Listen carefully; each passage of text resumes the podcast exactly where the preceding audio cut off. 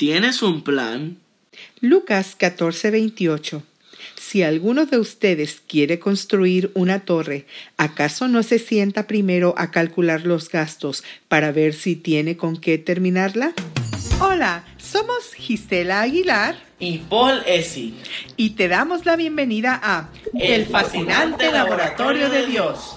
Meditaciones para adolescentes escritas por Mayara y Rodrigo Barbosa. 2 de enero. ¿Cuáles son tus metas para este nuevo año? Un objetivo común para muchas personas, especialmente para los adultos, es el de hacer ejercicio físico regularmente durante todo el año. Pero, ¿cómo hacer para mantenerse firme en los propósitos de año nuevo?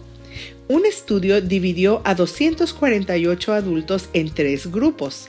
En el grupo 1 se informó a los participantes que durante las siguientes semanas se vigilaría la frecuencia de sus actividades físicas.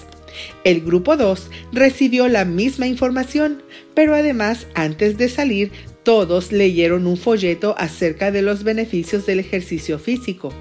El grupo 3, además de la información y del folleto motivacional, también debía elaborar un plan, anotando cuándo y dónde realizarían la actividad física durante las siguientes semanas.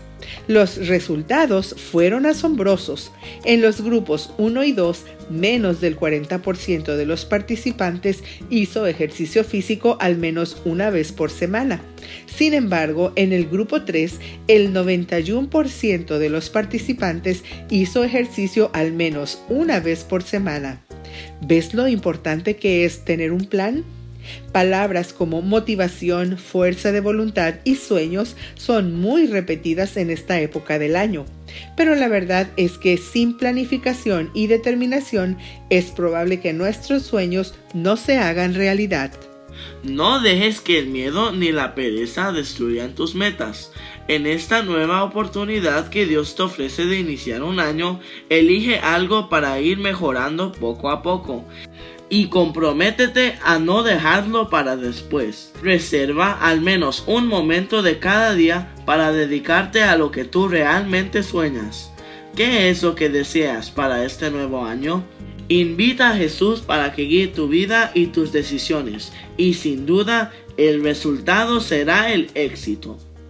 ¿Qué te parece si escribes por lo menos una meta en una hoja de papel y tu plan para ponerla en práctica?